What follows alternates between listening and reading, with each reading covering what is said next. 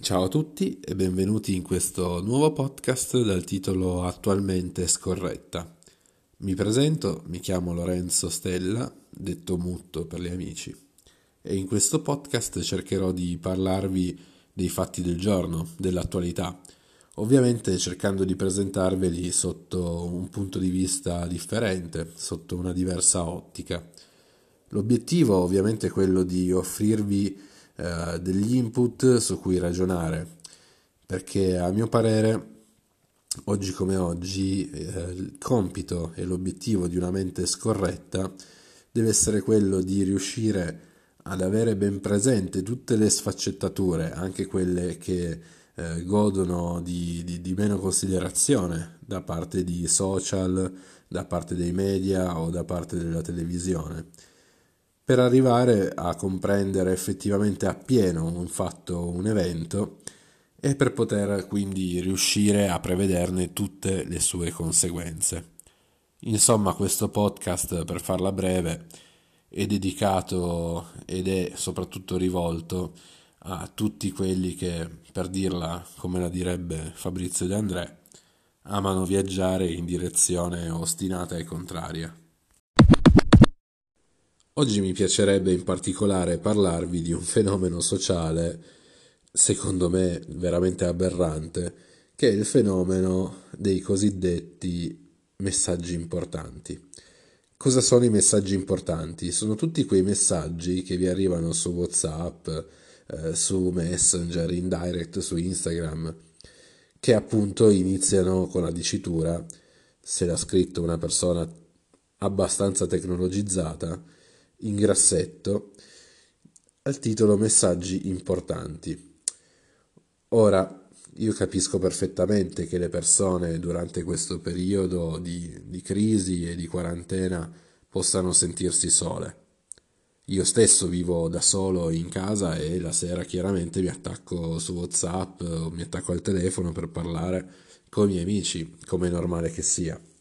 Però io credo che prima di scrivere certe cose sarebbe consigliato o altamente consigliato ragionarci sopra, o perlomeno arrivare a pensare alle conseguenze che tutto ciò che si scrive potrebbero portare. Questi messaggi importanti, infatti, tendenzialmente ci arrivano in gruppi WhatsApp dove tendenzialmente magari non conosciamo neanche tutti quanti i partecipanti e magari ci arrivano anche un po' sgrammaticati, però ci arrivano. L'ultimo di questi messaggi importanti è il, quello che invitava tutta la popolazione italiana a comprare solamente ed esclusivamente nei supermercati italiani. Questo messaggio è stato sicuramente scritto non solo pensando alla grandissima qualità dei supermercati italiani di cui andremo a parlare più tardi, però sicuramente è stato anche influenzato dalle ultime frizioni che ci sono state fra lo Stato italiano e l'Unione Europea, di cui ho parlato in un altro episodio di questo podcast. Ovviamente io non ritengo sbagliato comprare in supermercati italiani, anzi Moralmente direi che eh, il messaggio è assolutamente positivo, è assolutamente giusto e moralmente ineccepibile. Ma eh, bisognerebbe forse soffermarci a ragionare su diverse, eh, sulle diverse conseguenze che questo messaggio, qualora recepito e adottato, potrebbe scatenare. Prima però è necessario assolutamente andare a esplorare le diverse aziende di supermercati italiani e capire che effettivamente non tutte ragionano allo stesso modo in termini di marketing e in termini di profitti. Ovviamente noi tutti abbiamo ben presente eh, le compagnie più, più, grandi di supermercati italiani, il Bennett, l'Esselunga, eh, la Sedex, eh, la Coop, però fra queste comunque ci sono delle nette differenze. Ora non so se tutti quanti eh, sanno che eh, la Coop si chiama appunto Coop perché è una cooperativa. Ora, tutto ciò che vi sto dicendo chiaramente non sono ragionamenti puramente miei, eh, chiaramente li ho avuti grazie a una conversazione con un mio amico che si occupa di grande distribuzione e che eh, mi ha consigliato fortemente un libro scritto dal compianto Caprotti, che per chi non lo conoscesse è stato il fondatore e presidente di Esselunga. Questo libro si chiama Falce e Carrello. Giusto in questo libro spiegava appunto che la Coop e le cooperative in generale godono di sgravi fiscali e hanno una pressione anche fiscale nettamente inferiore alle, alle diverse compagnie, tra cui anche quelle dei supermercati. Quindi, se noi volessimo andare a fare un confronto fra il Bennett e la Coop, sicuramente una volta arrivati alla cassa con il carrello pieno, alla Coop dovremmo pagare decisamente di meno. Chiaramente ci sono delle differenze nei prezzi, ma sono decisamente minime rispetto a quello che la Coop eh, risparmia a livello fiscale. Questo per dire che non tutte le compagnie italiane, per quanto italiane, quindi meritevoli di un occhio di riguardo, non tutte le compagnie italiane eh, ragionano in modo equo, ok? Non tutte fanno lo stesso gioco. Bene, ora che abbiamo capito che le diverse aziende italiane, eh, giustamente perché sono aziende comunque private, hanno diversi valori aziendali di riferimento, è anche secondo me opportuno andare a eh, esorcizzare questa, questo pensiero che si può creare nei confronti delle catene di supermercati straniere, fra cui chiaramente annoveriamo il Carrefour, eh, l'Aldi, eh, il Penny o il Lidl ad esempio.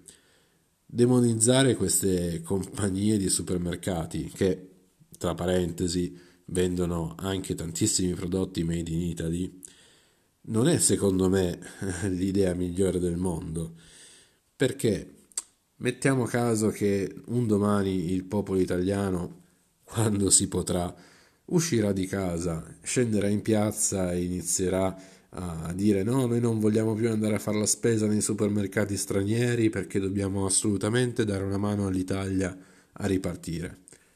Tutto giusto, perfetto. Però in questo modo noi non stiamo solo dando una coltellata alla schiena a compagnie straniere. Noi stiamo dando una coltellata alla schiena, soprattutto al nostro vicino di casa che fa il magazziniere al Penny o alla nostra vicina di casa che fa la cassiera al Carrefour. Moltissime di queste persone, qualora il popolo italiano decidesse di eh, non andare più a comprare eh, a fare la spesa al Carrefour o al Lidl o al Penny o a quello che volete, rimarranno a casa Ora, non è un ragionamento, secondo me, logico andare a fare un dispetto a un'azienda per far stare a casa migliaia di italiani, anche se quell'azienda è straniera. Lo stesso ragionamento si può applicare nei confronti di chi demonizza Amazon. Ora, io sarei ben lieto di poter andare a comprare la matita o la penna o il libricino nella cartolibreria sotto casa ben concesso che si possa fare, perché ora come ora non si può fare. Però sicuramente preferirei far così piuttosto che comprare il libro magari anche alla metà del prezzo su Amazon, perché conosco eh, il libraio, mi sta simpatico e buon rapporto. Però, ammesso che si possa fare, in Italia Amazon possiede un sacco di siti di stoccaggio, di magazzini, dà lavoro a un sacco di aziende di logistica italiane. Quindi, sempre lì, un domani il popolo italiano scende in piazza e decide che Amazon va bandito. Avete presente quanta gente rimarrebbe a casa? Stiamo parlando di decine di migliaia di persone, fra corrieri, camionisti, magazzinieri, addetti alla logistica. Tutto questo, ci tengo a dirlo, non lo dico solo per una questione di convenienza personale, perché eh, vi svelo un mio, un mio segreto, se così si può dire. Chiaramente mi piace parlare eh, di certi argomenti con voi, mi piace scriverne in certi siti eh, o blog, eh, mi piace moltissimo scrivere anche racconti, però per mantenermi un tetto sopra la testa, per mantenermi la macchina o le sigarette, sì, adesso sapete anche che fumo Lucky Strike, eh, per mantenermi tutte queste cose, piccoli sfizi o cose importanti come la casa, ho bisogno chiaramente di uno stipendio continuo e serio. Quindi nella vita io faccio il corriere per Amazon. A tal proposito vi informo che mi piace l'idea di mettere dei miei piccoli segreti, dettagli all'interno delle puntate che lo consentono, anche perché voi così avete la possibilità di conoscermi meglio e questo rende un rapporto fra chi vi sta parlando e voi che mi ascoltate molto più personale e più intimo. Chiaramente più si andrà avanti più imparerete a conoscermi e grazie magari ai vostri commenti, ai vostri feedback, alle vostre opinioni o ai vostri pareri, anch'io pian pianino incomincerò a conoscere di più te che mi stai ascoltando.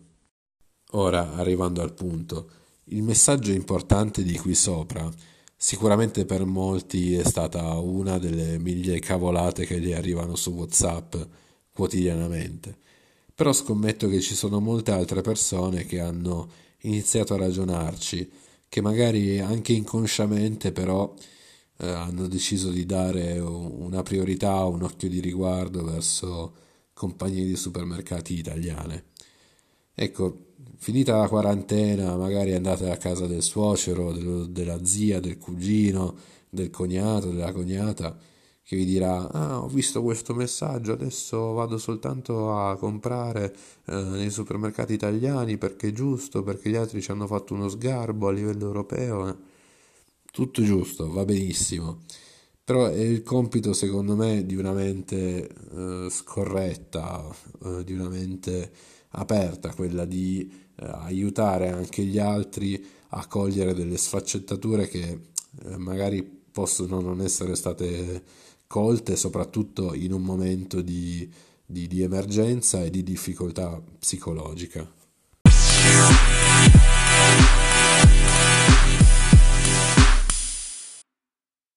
Bene, eccoci quindi giunti al termine di questo episodio di Attualmente Scorretta. Spero che le mie parole possano avervi dato degli spunti, eh, degli stimoli, degli input di ragionamento per poter capire al meglio delle sfaccettature di tutto quello che ogni giorno puntualmente e costantemente riceviamo tramite i nostri telefoni. Ecco, chiaramente io mi aspetto eh, le vostre opinioni, i vostri pareri, eh, i vostri commenti, commentate il podcast, seguitelo eh, potete trovarmi anche su Facebook a nome di Lorenzo Muttostella oppure su Instagram come Mutto92 con 92 scritto in numero. Vi aspetto alla prossima puntata di questo podcast. Mi raccomando, siate sempre scorretti. Ah, e state a casa, eh?